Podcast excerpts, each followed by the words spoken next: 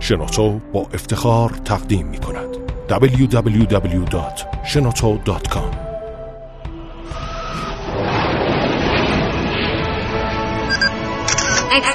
کاوشگر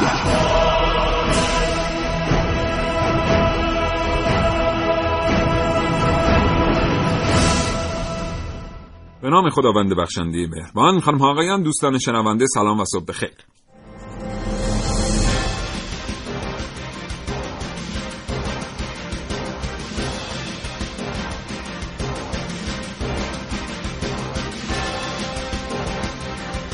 کاوشگر را میشنوید. زنده از رادیو جوان.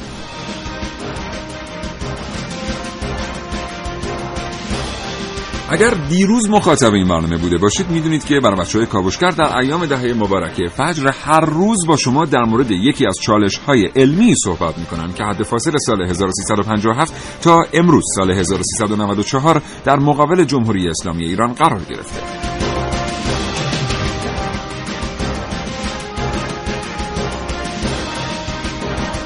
پس از پیروزی انقلاب شکوهمند اسلامی در بهمن ماه 1357 بسیاری از کشورهای دنیا در عرصه صادرات تکنولوژی کشور ما رو تنها گذاشتند دانش فنی بین جمهوری اسلامی ایران و سایر کشورها به سختی رد و بدل می‌شد. در همین شرایط کشور ما درگیر جنگ شد. وضعیت غذا و دارو تسلیحات جنگی پوشاک مواد خوراکی و بسیاری چیزهای دیگر در کشور به چالش کشیده شد. اما اینجا چالش های علمی به دست دانشمندان ایرانی حل شد.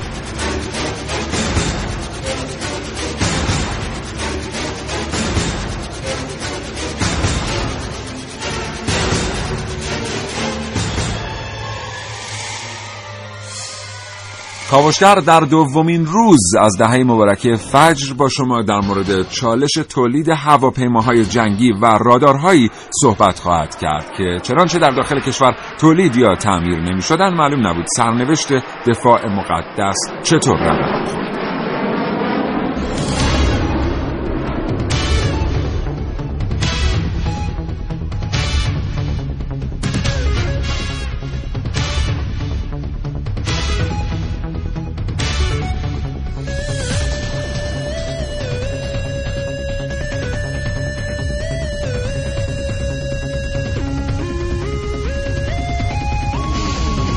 یک. کاوشگر منتظر دریافت نظرات شما هست. اگر نقطه نظری در مورد عملکرد گروه برنامه ساز دارید یا پیشنهادی برای کاوشگر برای پیگیری پیامک ارسال کنید به 3881 همینطور می‌تونید تماس بگیرید با دو شماره تلفن 224000 و 2259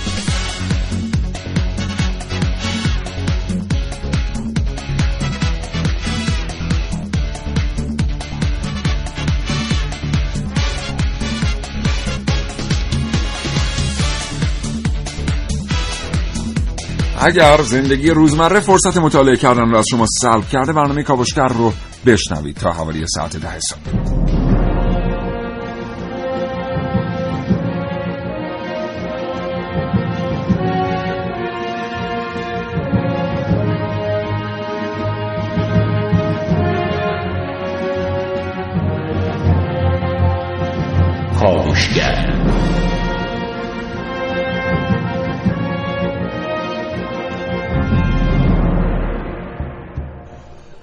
تکنولوژی ساخت هواپیماهای نظامی یکی از تکنولوژی های بسیار بسیار رد بالا در صنایع مختلف کشورهای مختلف حساب میاد. بنابراین همه کشورها نمی‌تونن هواپیماهای جنگنده یا هواپیمای بمب افکن رو تولید بکنن. همچنین تکنولوژی کشف پرنده ها در هوا هم جزو تکنولوژی های رد بالاست. یعنی اینکه ما رادارهایی رو در اختیار داشته باشیم که بتونه آسمان کشور رو محافظت کنه و در جریان قرار بده محافظان آسمان رو که در آسمان چی میگذره خودش مسئله بسیار بسیار پیچیده ایه تصور بفرمایید که سال 1357 انقلاب اسلامی ایران پیروز شده. بسیاری از دانشها در حوزه فنی رد پایین تر به کشور ما وارد نمیشن. همکاری دانشگاه های ایرانی با دانشگاه های بین المللی تقریبا به حالت قطع در اومده و خیلی از دانشگاه ها به خاطر تغییرات داخلی اصلا در حالت در واقع سکون هستند و فعالیتی ندارند در این شرایط جمهوری اسلامی ایران چطور هواپیماها رو بدون دانش فنی تعمیر کرد و در سرویس سرویس نگه داشت. چطور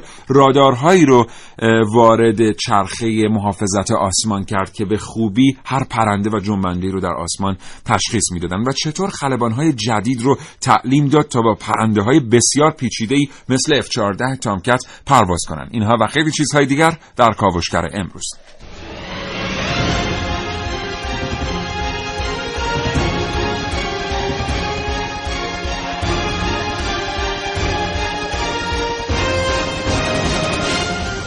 کاوشگر میشنوید.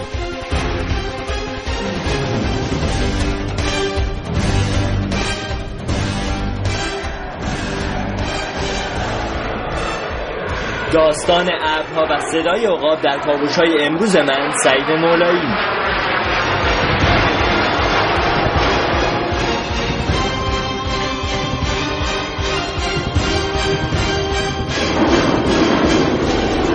دانش مهندسین ایرانی قوی ترین رادار کشور. در کابوش های امروز من عارف موسوی.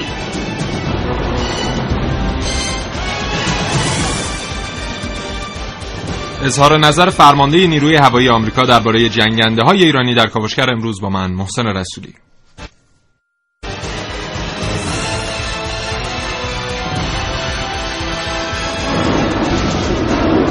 تغییر معادلات. در برنامه که من نازنین علی دیانی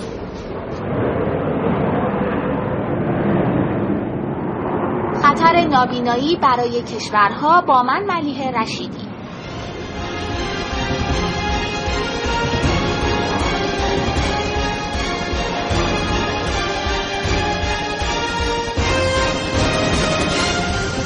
با من سیاوش عقدایی دو گفتگو تقدیم حضور شما خواهم کرد با امیر رضا رمزانی امیر رضا رمزانی محقق دفتر مطالعات نیروی هوایی و امیر سرتیپ دوم خلبان عباس رمزانی از فرماندهان دوران دفاع مقدس و فرمانده اسبق دانشکده پرواز نیروی هوایی ارتش جمهوری اسلامی ایران.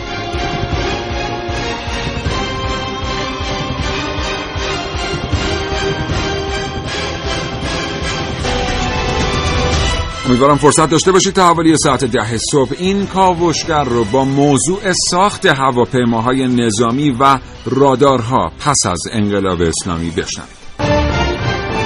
کاوشگر.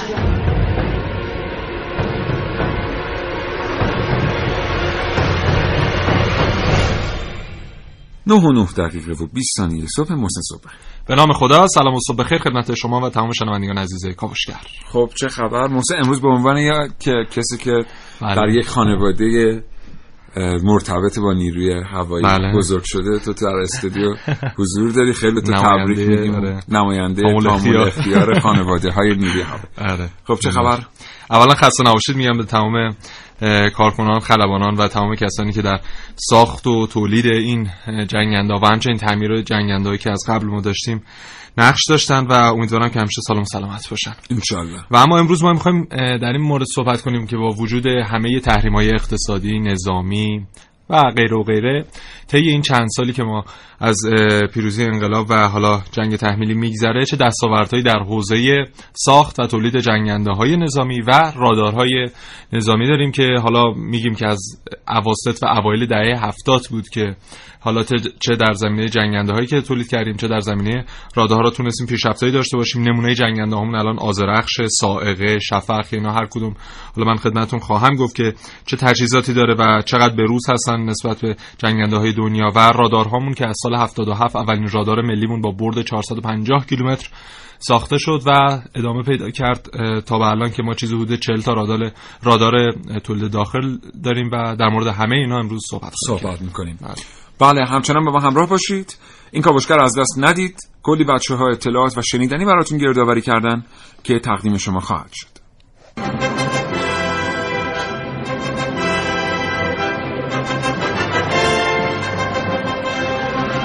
کاوشگر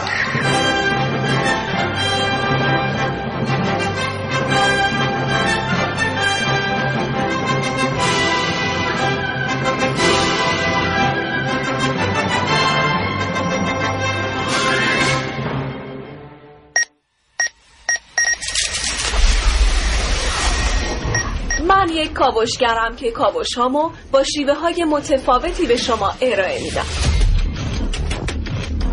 ویدیو شبکه های اجتماعی. خبر سینما با من باشید در کاوشگر جوان. جنگنده شماره یک جنگنده شماره دو. جنگنده شماره یک به جنگنده شماره دو. صدام دریافت میشه؟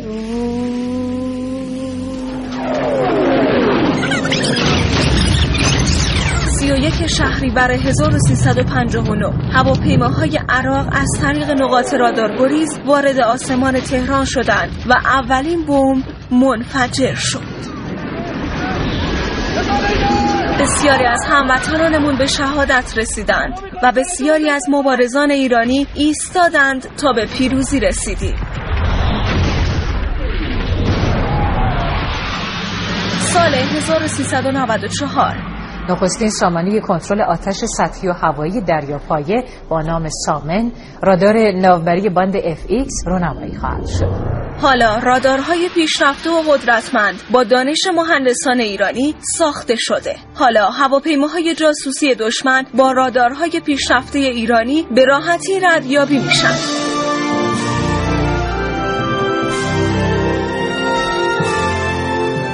مجموعه رادارهای نیروهای مسلح ایران که از های پیشرفته و روز دنیا در کنار توان بالای طراحی و ابتکارات بومی ایرانی بهره می‌بره در بردها و ارتفاعات مختلف با فرکانس های کاری مختلف و برای انواع معمولیت های لازمه ساخته شده که عملکرد مطلوب این رادارها در مواقع مختلف در کشف و ردگیری انواع پهپادها و هواپیماهای جاسوسی دشمن نمود داشته. این چشمان بیدار پدافند هوایی ایران به طور گسترده در اختیار یگانهای عملیاتی قرار گرفته و کشور را از وابستگی به محصولات خارجی بینیاز کرده.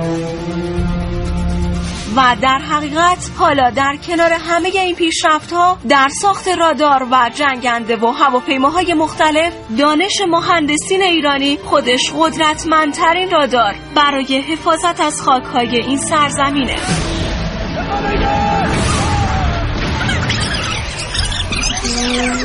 هواپیما رو خودم با کاغذ درست کردم بزرگ شدم. می‌خوام مهندس بشم. هواپیما بسازم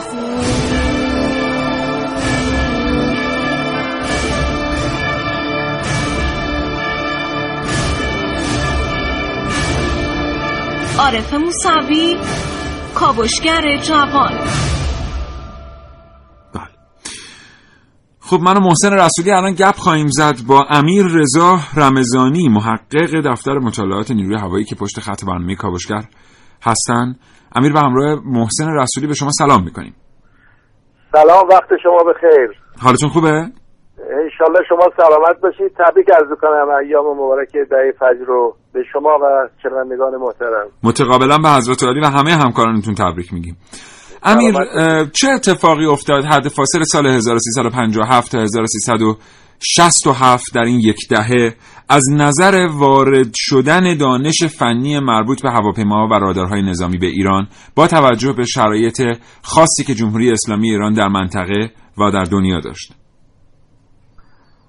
بله همطور که مستظر هستید ما قبل از انقلاب تجهیزات پیشرفته و به خصوص از نظر هواپیما و تکنولوژی خاصی داشتیم در ایران در اختیار داشتیم و استفاده می‌کردیم. ولی بعد از انقلاب کلیه مستشارانی که در حال بودن در کنار پرسنل فنی ما اینها مملکت رو ترک کردن و خارج شدن. به خصوص حالا در مقطع قبل از جنگ کمی به صلاح این آهنگ نوسان داشته ولی دیگه در جنگ یعنی از ابتدای شروع جنگ به خصوص ما بسیار در تنگنا قرار گرفتیم در ابتدای جنگ. و مثل خود جنگ که یک ضربه بود بر صورت وارد شد و نازهای ما رو در حقیقت بیدار کرد به نوعی که حالا ما دشمن شناسی بکنیم مسائل خاص خودشون.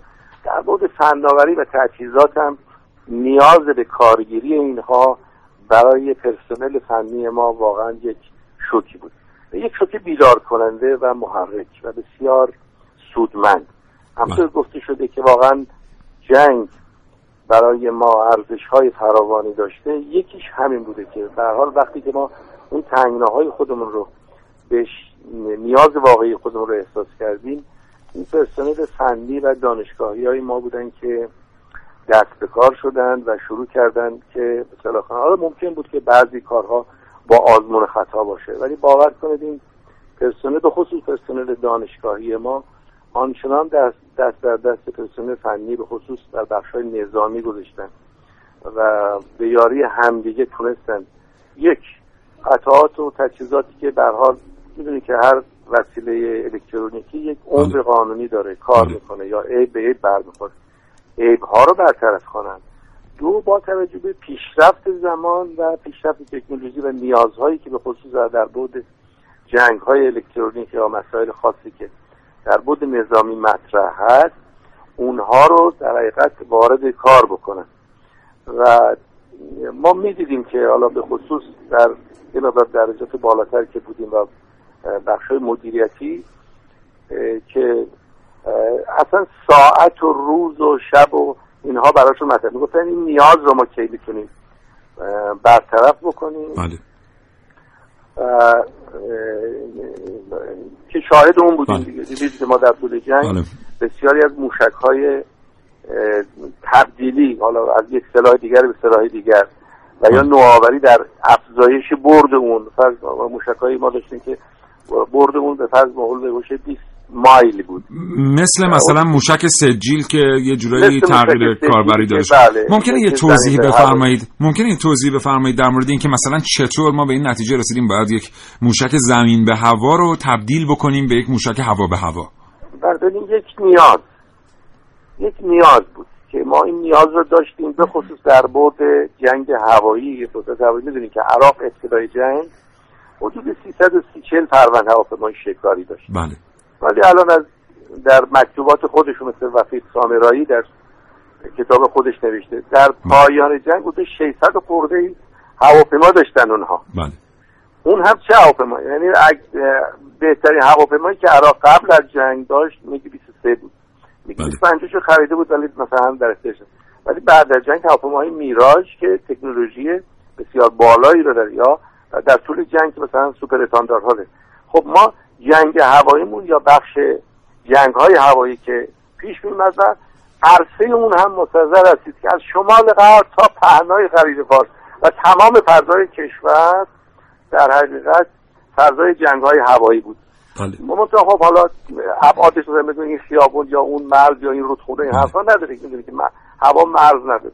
تمام اینجا این درگیری ها وجود داشت و این نیاز و این نیاز که موشه هواپیماهای ما پیشرفتی خوبی داشتیم اف 14 اف ولی خب از نظر موشک ما تنگنا داشتیم که این نیاز وقتی احساس شد اون موقع اون قابلیت ها و اون شناختی که عرض کردم که اون وسیله رو که کار می‌کردن پرسنل فنی ما به خوبی ازش بله. اطلاع داشتن و می‌دونستن که این تبدیل درش امکان پذیر است. اتفاقا من افتخار داشتم به اتفاق دیگر دوستان های مثال خودتون فرمودید.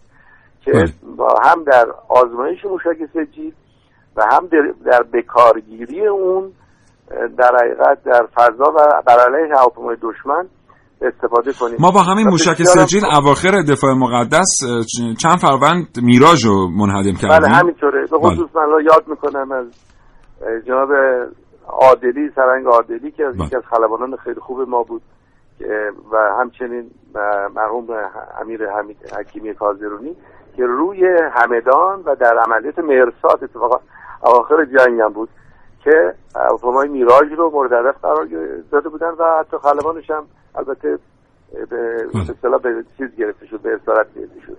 و به عینه یعنی در حقیقت جواب داد و پاسخ داد. بله. و بعد از اون هم حالا تغییرات و چیزا. می‌دونید که دنیا هم همین کارو می‌کنه. بله. حالا شما وقتی که هواپیمای سخور رو که بالا مثلا مثلا شوروی که یکی از دارای تکنولوژی برتر هواپیماسازی است چیز می‌کنه.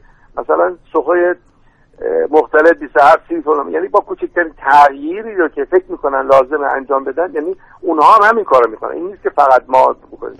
و حالا بر نیاز و قابلیت افزایش و بر- برطرف کردن عیب اون کار می‌کنن که خوشبختانه الان هم همین کار در حال انجام است بسیار عالی. فقط آخرین سوال. خیلی کوتاه. امیر ما زیاد با شما فرصت نداریم. مگه ما به همراه هواپیماهای F14 تعدادی موشک فینکس نخریده بودیم؟ و در اختیار نداشتیم. چرا هنوز علیرغم اینکه موشک قدرتمند فینکس در اختیار نیروی هوایی ارتش بود باید یه سری از موشک ها تبدیل می شدن به موشک هوا به هوا؟ چرا؟ ما خریده بودیم ولی اولا اون تعدادی که گرفته بودیم به تعداد کافی نیست. مثلا شما یه دونه تفنگ جرسه دارید. ولی ببینید چقدر تیربار مثلا تیز می‌گیری فشنگ براش می‌گیرید هواپیما من اینطوره هواپیما باید چندین برابر خودش باید تعداد محدودی وارد شده بود در حال وارد شدن بود که بخشش هم همین الان تو این قراردادهای جدید که اصطلاحا گفتن از اون موقع نداده بودن چیز شد و به این صورت بوده و خریده بودیم منتها تعداد اون تعدادی که باید باشه باید بله. باشه نبود بله. ضمن که خود موشک فینیکس هم الحمدلله الان روش کار شده بله. و پیشرفت‌های خیلی خوب و افزایش برد و قابلیت‌های دیگهش که بله. یعنی اون هم مال سالهای قبل بود. اگه مستحضر باشی هواپیمای F4 سال دهه 70 1970 بله همینطوره. اینه که الان که اون موقع که یا حتی در طول جنگ ما 20 سال بعدش بود. بله. سپاسگزارم امیر رضا رمضانی محقق دفتر مطالعات نیروی هوایی. سلامت باشید. آرزوی سلامت خوبتون و دوستانتون تشکر. سپاسگزارم. خدا نگهدار. قربان شما خدا.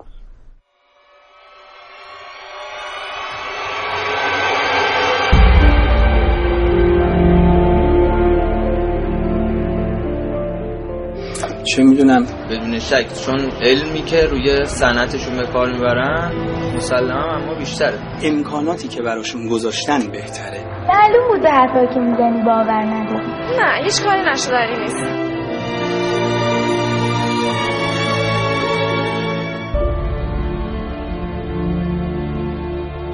ما تو شب زندگی می‌کنیم. اما تو شب می‌تونیم بخونیم و بنویسیم. آیا اونایی که چشم دارن می‌تونن تو تاریکی بخونن و بنویسن؟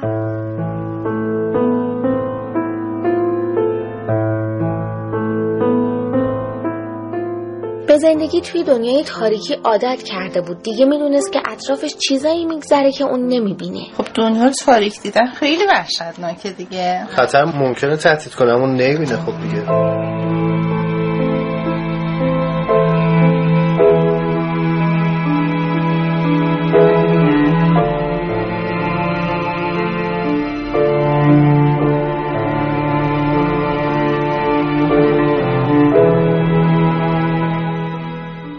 فکر می‌کرد که چطوری میشه تا حدودی فهمید که اطرافش چه خبره چی هست چی نیست. اصلا هر سختی آدم رو بزرگ می‌کنه. کسی هم که نابینه صد درصد همینجوری.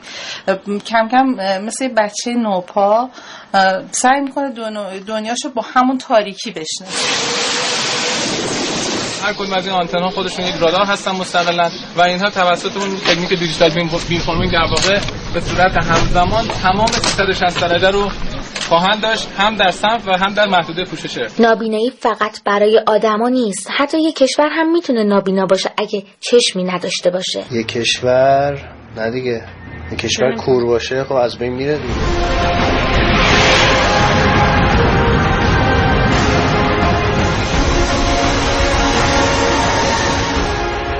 برای کشورهای صاحب سر که شاید 8 الا 10 کشور در جهان به این تکنولوژی رسیدن خب خیلی متفاوت هست. چون ما هم تحریم بودیم کسی به ما کمک نمی‌کرد جز خدای ارحم الراحمین و باور خود دوستان. از تکنیک های برتر این رادار این هست که در برابر جنگ الکترونیکی دشمن که در زمان جنگ مستظر هستید می‌گفتن وقتی هواپیمای حمله ور میاد رادار سفید میشه. در این نوع رادارها ما چنین چیزی رو نداریم.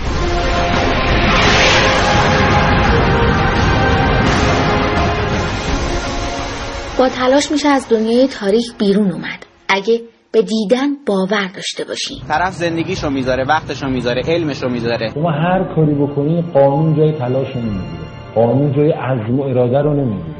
ابتکار و خلاقیت رو نمی‌گیره. اینکه ایمان داشته باشیم به خودمون تواناییامون داشتهامون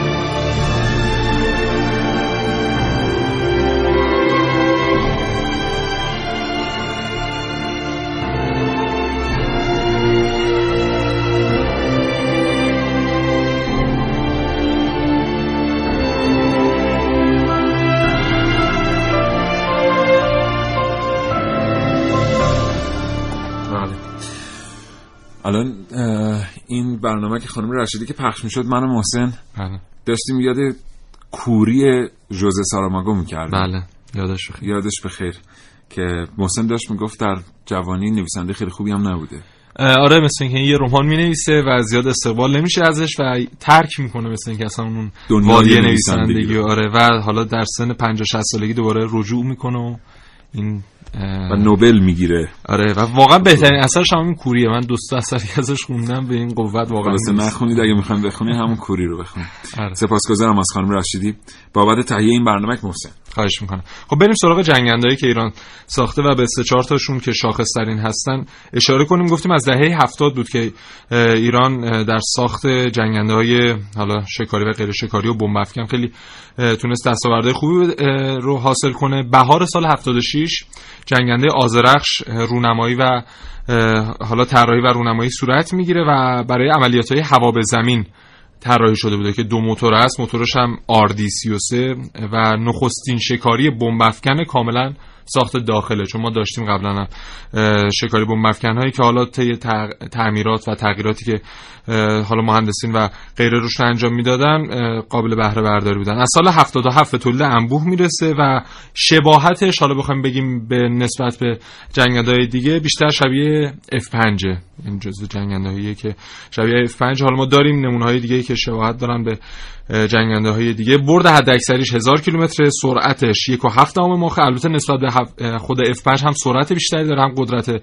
مانور بیشتری داره. و رادار MA019 هم روش نسبه که این خودش خیلی یک رادار بهینه‌سازی نسبت به نمونه‌های خارجیش و قدرت مانورش به نوعی از طریق همین رادارش افزایش پیدا کرده. بعدش جنگنده بمب افکن سائقه بود که اوایل سال 83 طراحی و رونمایی میشه که میگن یه مقدار شباهتایی داره به F18 که حالا خود همین F18 فقط فناوریش در امریکا، روسیه، چین و هنده که این حالا چین و هند با مشارکت روسیه و امریکا ساختشو می‌تونن انجام بدن. ولی خب ما نمونه مشابهش رو کاملا تو ایران تونستیم طراحی و تولید کنیم و خب انواع راکت ها، بمب ها و موشک ها رو پرتاب می‌کنه. تنها جنگنده ایرانیه که مجهز به دید خلبان در جهات اصلی و فرعیه یعنی با دوربین های مداربسته فوق پیشرفته که درش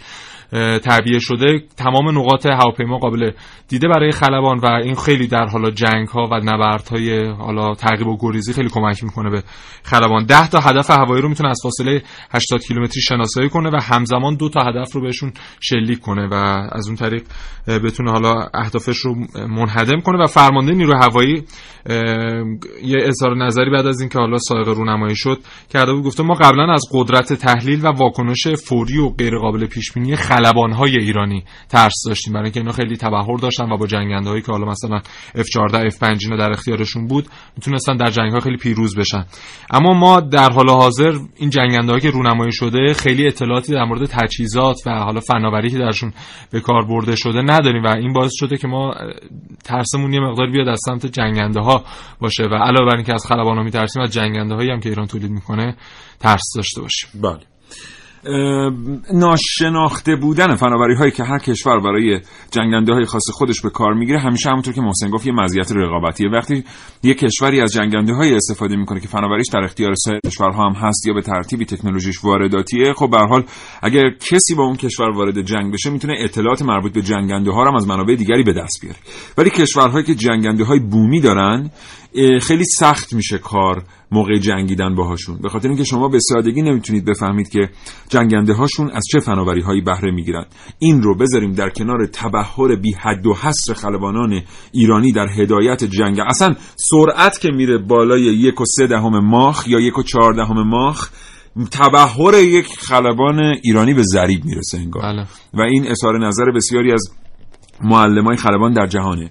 که وقتی سرعت بالای یک و چهار ماخ هست یک خلبان ایرانی تبدیل میشه به یک ابر کامپیوتر در در کنترل پرنده خودش. همون اتفاقی که بارها شاهد بودیم. ما رکورد منهدم کردن سه تا میگ با یه موشک فینیکس با یک شلیک رو هم در کتاب گینس به اسم یک خلبان ایرانی داریم. فکر کنم بله. اطراف جزیره سیری اگر اشتباه نکنم یا لاوان اتفاق میفته در همون دوران در همون دوران جنگ بله. و حالا می‌خوایم در قسمت بعدی در مورد رادارها صحبت کنیم. من یه ارتباطی بدم بین جنگنده و رادارها. ما جنگنده شفق رو داریم که اولین جنگنده رادارگریز ایرانی که سال 86 طراحی و رونمایی میشه و تک موتور است و سطح بال و بدنش به خاطر این مواد جاذب امواج راداری که درش اونجا تربیه شده خیلی می‌تونه در رادارگریزی نقش داشته باشه و از رادارهای پیشرفته که در حال حاضر در حالا جای جای خاورمیانه طبیعتا و حالا قرارگیری قرار گرفته در اونجا می‌تونه از, از چنگ اونها فرار کنه. بله. 9 31 دقیقه و 50 ثانیه صبح. همچنان با کاوشگر همراه باشید.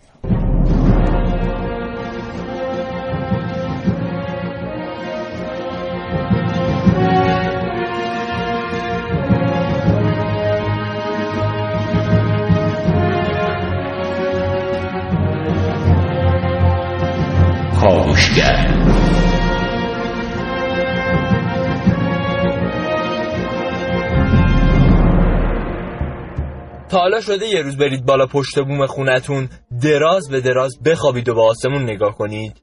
می‌بینید چقدر زیباست چقدر ساکته چه آرامشی داره. تا حالا شده محو دیدن ابرا بشید. نمی‌دونم شاید خندهدار به نظر برسه ولی تا حالا فکر کردید شکل هر کدوم از ابرا شبیه چی و بعد درشون داستان درست کرده باشید. مثلا اون دوتا ابری که دقیقا بالا سر منن مربعای خونش هستن چیه خب اونا با آب میزن خوشمزه. با آدم. عجب شهری. بابا بغل می‌کنی آره قربونت برم. یا اون اب کوچولوی سمت راست. دست کوچکم دست می‌برم پیش خدا. با دل و پاک و روشنم دعا کنم دعا یا اون چند تا ابری که سمت چپن.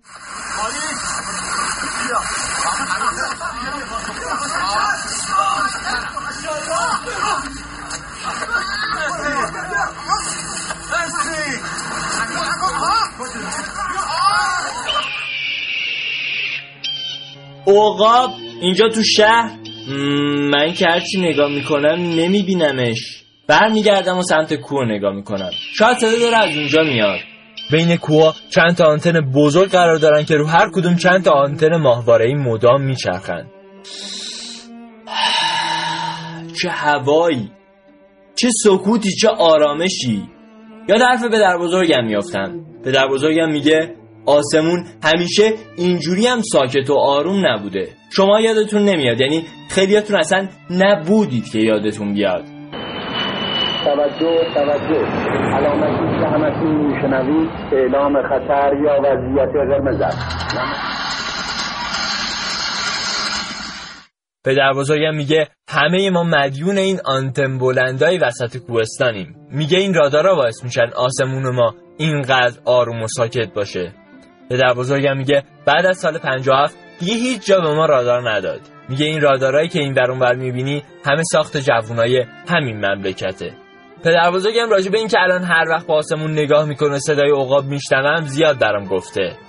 پدر بزرگم میگه هر کسی نمی‌تونه صدای عقابا رو بشنوه. قرارم نیست بشنوه. میگه صدای عقابا رو فقط کسایی می‌تونن بشنون که بتونن سکوت و آرامش آسمون ایران رو بشنون. نمی‌دونم شاید داستان پدافند هوایی و راداری کشور خیلی شبیه این جریان عقابا باشه. عقابایی که دیده نمیشن اما هر کجا که بری و تو سکوت آسمون دنبال یه صدایی بگردی می‌تونی صداشون رو بشنوی. دوباره برمیگردم و به ابرا نگاه می‌کنم. با خودم میگم اگه این اوقابا تو آسمون نبودن اگه اوقابای تیزبین ایرانی نبودن چی می‌شد؟ نمی‌دونم. احتمالا اون موقع داستان ابرای من داستان خنده ها و خوشی های اونا همه و همه تو دود هواپیماهای دشمن نحو می‌شد.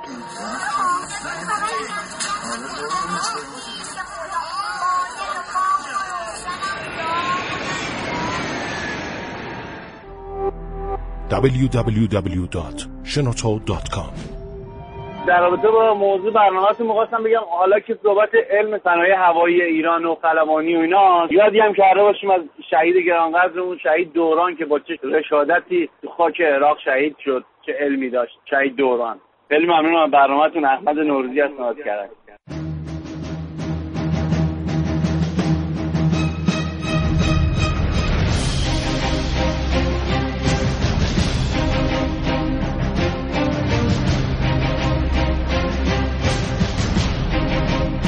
می‌خواستم بگم ما در مورد S14 یا همون سامکت ها خب به حال اطلاعات خوبی رو داریم و نکته قابل توجه اینه که این جنگنده ها تا کنون هم به روز نگه داشته شده و اینکه آماده پرواز هست. و اما در مورد یکی از جنگنده هایی که ایران ساخته فکر می‌کنم F 301 باشه اگه اشتباه نکنم. اگه اطلاعاتی رو در این مورد داشته باشید برای ما منعکس بکنید خیلی ممنون میشه فتی هستم خدا نگهدار.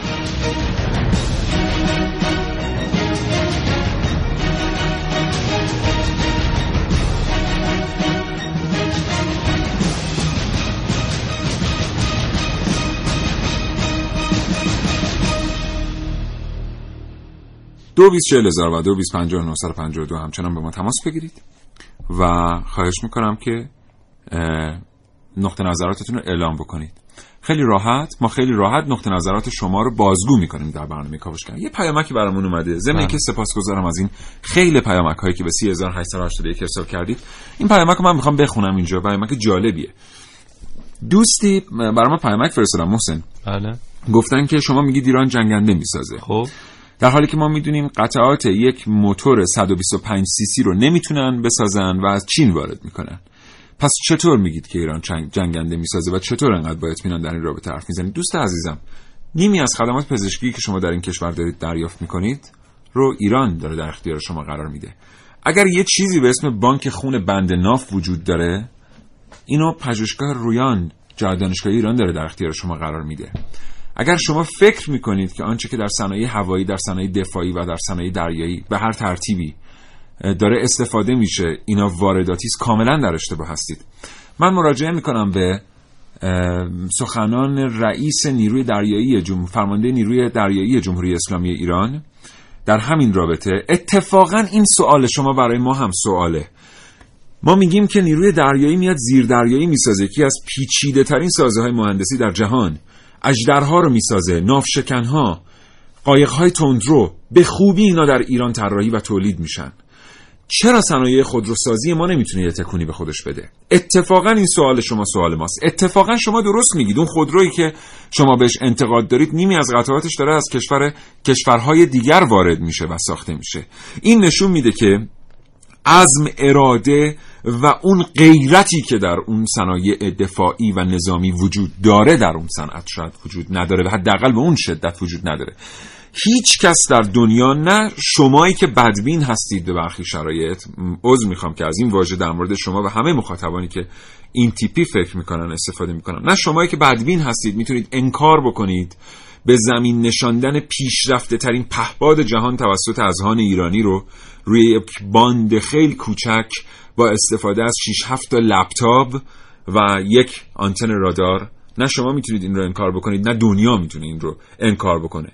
تنها جایی که ما با شما اشتراک اتفاق نظر داریم و اشتراک داریم اینه که بله ما هم این سوال رو داریم که اون موتور 125 چرا نباید در داخل کشور بچه بشه تولیدش کرد. ضمن اینکه ما هم نمیگیم همه چی باید تو کشور تولید بشه. خیلی چیزا اصلا باید در اشتراک با سایر کشورها تولید بشه. ولی توان نظامی مراقب باید باشیم. توان علمی برای بچه های خودمون و جوانای ایرانی رو یه موقعی با ادبیاتمون به هیچ ترتیبی تخریب نکنیم. مراقب باشیم که اگر ای دارن تلاش می‌کنن و هیچ وقت اینا معروف نمیشن مهمترین رادار رو برای پدافند تهران محسن کسی طراحی می‌کنه و می‌سازه یه گروه چند نفره. بله. همین رادارهایی که الان به همین واسطه اگر اتفاقی بیفته تهران امنه هیچ وقت همسایه‌اش هم نمی‌فهمه این چه کار مهمی کرده بله. یه حقوقی از سازمان ها دریافت می‌کنه و با این کار رو انجام میده با عشق. مراقب باشیم یه وقت با ادبیاتمون آدمهایی رو و توانشون رو تخریب نکنیم که امنیتمون رو مدیونشون هستیم. بله. حالا شما گفتید نشوندن اون پهپاد ما چقدر پهپاد خودمون تونستیم تولید کنیم و به پرواز در بیاریم. خب یکی از دوستانمون که تلفن کرده بودن گفته بودن در مورد قاهر F گفتن قاهر F 313 اسم اصلیش که در حالا 34 مین سالگرد پیروزی انقلاب رونمایی شد. یه جنگنده فوق پیشرفته است. از چند لحاظ موتوری که موتورش ما می‌دونیم در خیلی عمق عمیق قرار گرفته و مثلا با اهدافی که چه می‌دونم با این موشکی که به اون اون هواپیما اصابت بکنه موردی وارد نمیشه بهش و دچار اشکال نخواهد شد. رادارگریزه و طراحیش به گونه که این رادارگریزی ناشی از اونه و میان یه جورای ترکیب حالا بالهاش مثل تقریبا F5 و حالا قسمت تحتانیش هم شباهتایی داره به F35 و انعطاف پذیری بسیار بالایی در نبردهای جنگی داره. البته این فقط ماکتش تا به حال ما عکسش رو دیدیم و به تو لنبوه نرسیده و دارن حالا بحث مطالعاتیش بله بحث بله. مطالعاتیش رو دارن پی می‌گیرن. اما بریم سراغ رادارها. رادار ملی رو بهش اشاره کردیم که در حالا برد 450 کیلومتری فعالیت می‌کنه. از سال 77 رونمایی شده و بخش اعظمی از ایران ما می‌دونیم در زمان حالا پیروزی انقلاب و در دوران جنگ تحت پوشش نبود و ما نمی‌تونستیم حالا با رادارهای محدودی که داشتیم نمی‌تونستیم اونها رو رصد کنیم. اما از همون دوران جنگ به بعد ما رادارهایی رو داشتیم مثل رادار کاشف مطلع الفجر علیم افق و رادارهای دیگه که خدمتتون خواهم گفت که ما تونستیم الان حتی خارج مرزهای ایران رو رصد کنیم و تحت پوشش قرار بدیم. مثلا کاشف یک و دو اینا رادارهای تماما متحرکی که برد 150 کیلومتری دارن و گردش 360 درجه دارن و شناسایی 100 هدف رو همزمان می‌تونن شناسایی کنن. سقف ارتفاعی که می‌تونن شناسایی کنن 14 کیلومتر اینا عملکرد دو بعدی دارن. ما رادارهایی هم داریم که عملکرد سه بعدی دارن و می‌تونن زاویه جهت سرعت و ارتفاع رو شناسایی کنن. از یک جنبنده که در هوا هست. کاشف دو بعدش اومد که بردش چیزی بود 50 کیلومتر بیشتر از کاشف یک بود و از فناوری حالت جامد بهره می‌برد که این قابلیت عملیاتیشو خیلی بیشتر می‌کرد بعد رادارهای مطلع الفجر یک و دو رو داریم که اولین نمونه رادارهای کشف اهداف پنهانکاره. یعنی حالا ما گفتیم مثلا چند نمونه جنگنده داریم که اینها رادار گریزن. و پنهانکار هستن. مطلع الفجر دقیقا برای همین جور اهداف طراحی و ساخته شده که این هم حالا 360 درجه قابلیت چرخش داره و بردش دو برابر کاشف یک 300 کیلومتر مطلع الفجر دو رو داریم که بردش اون باز دوباره از این بیشتر 480 کیلومتر برد داره و هم در نظر بگیر هر کدوم از اینا اگر در مرز قرار بگیرن ما تا چه بردی خارج از مرزامون رو می‌تونیم رصد کنیم. بله. بله. و اینها با اهداف و با سطح مقطع پایین قابل یعنی حالا هواپیماهای کوچک رو در واقع به بله چون بله. ما می‌دونیم هر چه سطح مقطع کمتر باشه اون شناسایی از طریق رادار خیلی سختره و این مسئله فرج برای همین طراحی شده. بسیار متشکرم محسن. ارتباط تلفنی ما با امیر سرتیپ دوم خلبان جانباز. عباس رمضانی از فرماندهان دوران دفاع مقدس و فرمانده اسبق دانشکده پرواز نیروی هوایی ارتش جمهوری اسلامی برقراره امیر سلام عرض می‌کنم صبح بخیر. منم سلام عرض می‌کنم خدمت شما و شنوندگان محترمتون. حالتون خوبه؟ الحمدلله بعد متشکرم از اینکه ارتباط رو پذیرفتید امیر. خواهش می‌کنم در خدمتتون هستم. زنده باشین. بریم سراغ رادارها. یه توضیح کوچیک از شما بشنویم. وضعیت ما در 1357 چطور بود؟ اوایل جنگ ما با چه مشکلاتی مواجه بودیم در تأمین رادارهایی که برای حفظ حریم هوایی ایران بهشون احتیاج داشتیم و چطور جمهوری اسلامی ایران از چالش محدودیت در این زمینه گذشت؟ من اول دهه مبارک فرج رو تبریک بگم خدمتتون متقابلا به شما تبریک که به صلاح چون دهه مبارک فجر و یاد امام رو به صلاح به خاطر بیاریم و یکی از یاران با وفای امام و یکی از یاران خستگی ناپذیر انقلاب سلشگر سلیمی فوت کردن و امروز ما در تشییع جنازه شرکت کردیم روحشون شاد خدا رحمت کنه یاد ایشون هم گرامی میداریم چون واقعا یکی از سربازان خستگی ناپذیر و مدافعین بله. انقلاب بودن. خدمت شما شد در سال 57 خب ما پیش از این که امیر شما شروع بکنید ما گذاشته بودیم آخر برنامه این چند خط توضیح و همینجا پیرو فرمایشات امیر رمضانی. حضورتون عرض کنیم که سرلشکر سلیمی در همون هفته های اول پیروزی انقلاب اسلامی بسیار بسیار تاثیرگذار رفتار کردند در در واقع تشکیل یک بدنه جدیدی در ارتش و از تاثیرگذاران در موفقیت های جمهوری اسلامی ایران به خصوص در سالهای اول بودن. اون موقعی که حجمهای بسیاری به بدنه نظام مقدس جمهوری اسلامی ایران وارد می‌شد. ایشون بله. توانستن نظم و نظام جدیدی به ارتش جمهوری اسلامی ایران بدن. روحشون شاد. امروز بسیاری توانستن شرکت بکنن در مراسم تشییع. امیر صادق بله. سلیمی بله. انشالله یاد یادشون گرامی باشه. بتونیم پرو راه اونا باشیم ما انشالله. انشالله در خدمت شما هستیم خدمت شما هستیم که خب ما قبل از انقلاب متوجه هستیم که یه مقداری وابستگیمون بیشتر بود به کشورهای خارجی و ابزار و ادوات پیشرفته به خصوص هواپیماهای پروازی و هواپیمای شکاری و به خصوص رادار.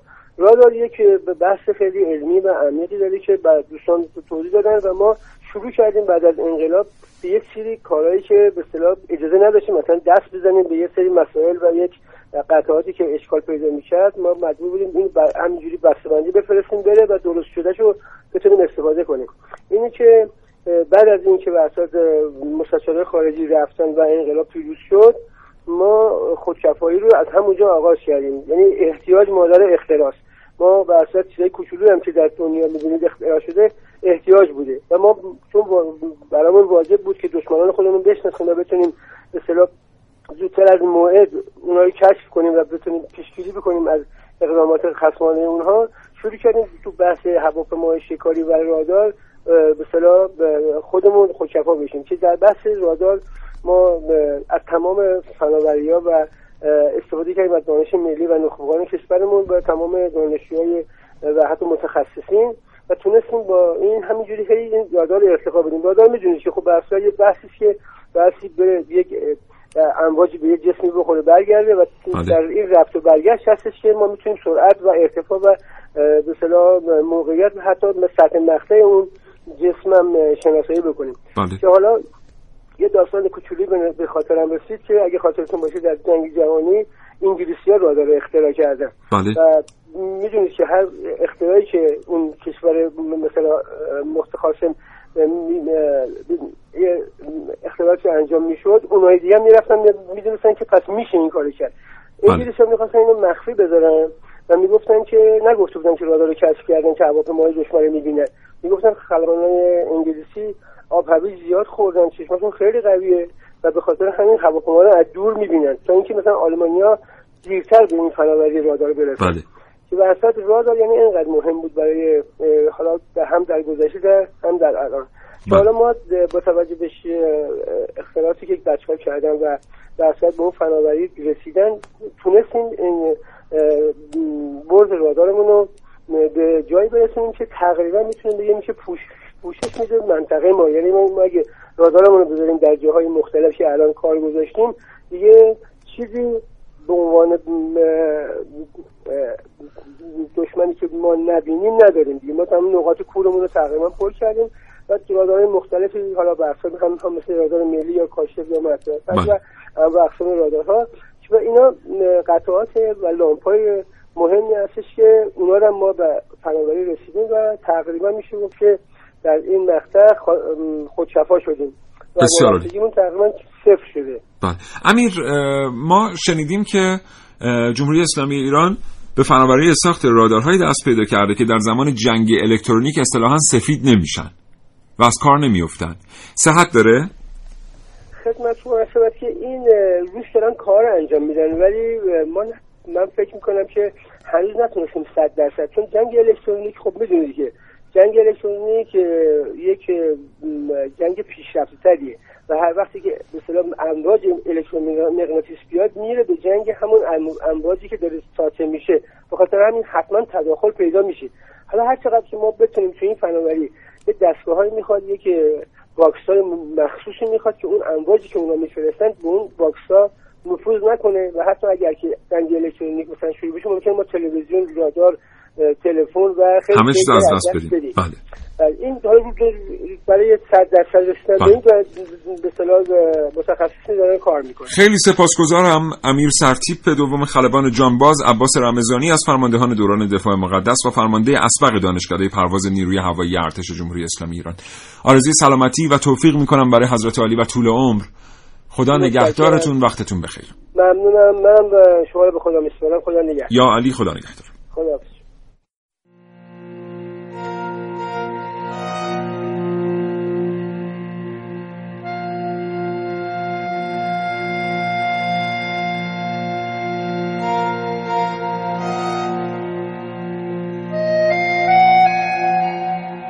دستور کتبی را گرفت و نشست روی صندلی. دستهایش را پشت سرش حلقه کرد و انگار که دل درد داشته باشد روی زانوهایش خم شد. فکر کرد برود بگوید دندانش درد می کند و نمی‌تواند پرواز کند. یا اصلا بگوید مچ دست راستش آسیب دیده و هدایت هواپیما برایش سخت است. از آخرین باری که این چنین نامه ای را به دست گرفته بود چند ماهی میگذشت. چند ماه بیداری شبانه لرزش دست. خیره شدنهای ناگهانی به سقف. از اعلام اختراع هر هواپیمای نظامی در اخبار تنش میلرزید و از لای دندانهای به هم فشردهش صدایی می‌گفت این همه دنیا دم از هوش مصنوعی می‌زنه. کوپ است با صدای دوستش به خودش آمد. به سختی میشنید که می‌گفت باز که تو نامه به دست عین مرغ پرکنده نشستی اینجا شغلت دیگه داری دفاع می‌کنی از مردمت. سرش را بالا آورد. همینطور که چشمانش سیاهی می‌رفت گفت پس اون دوتا چی؟ اون دوتا که تو میگه روبرو نشستن اونا مثل من خلبانن دوستش نشست و گفت ببین حق با توه. ولی دو تا آدم کشته میشن در عوض هزار تا آدم دیگه زن مرد بچه اون پایین راحت نفس می‌کشن. بعد از این همه سال هنوز دو دوتا چارتا نشده؟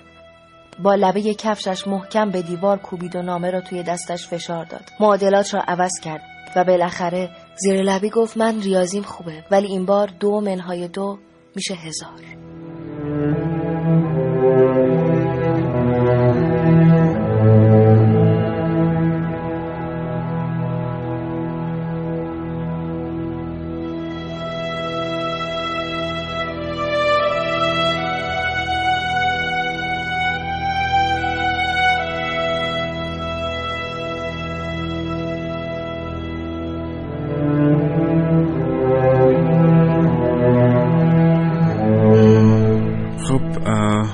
یکی از ابعاد بسیار دشوار خلبان بودن و از کشور دفاع کردن همینه. ما فکر می‌کنیم دشواری کار خلبانان عقابان تیزپرواز نیروی هوایی ارتش و سپاه اینه که اینا باید یاد بگیرن چطور یک پرنده پیچیده رو هدایت کنن. واقعیت اینه که جنگ دو جنگنده در آسمان با هم نبرد دو انسانه نبرد دو خلبانه. و یک خلبان مدافع می‌دونه که از بین بردن دو خلبان مهاجم درست و در واقع منطقی و انسانی است. برای حفظ جان هزاران نفر کسی که بر روی زمین زندگی می‌کنن و قرار مورد هجوم قرار بگیرن.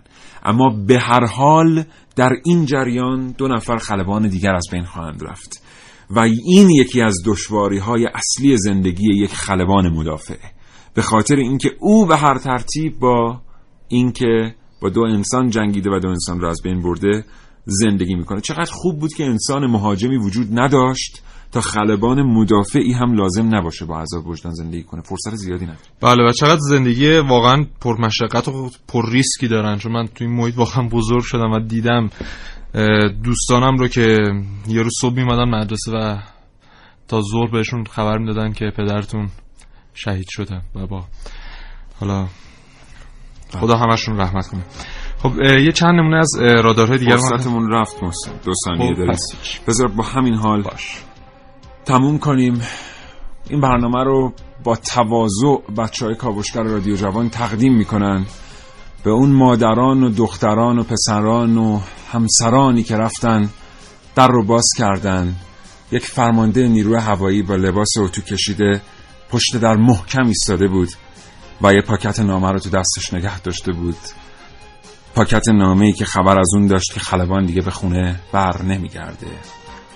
دمتون گرم. خدا نگهدارتون.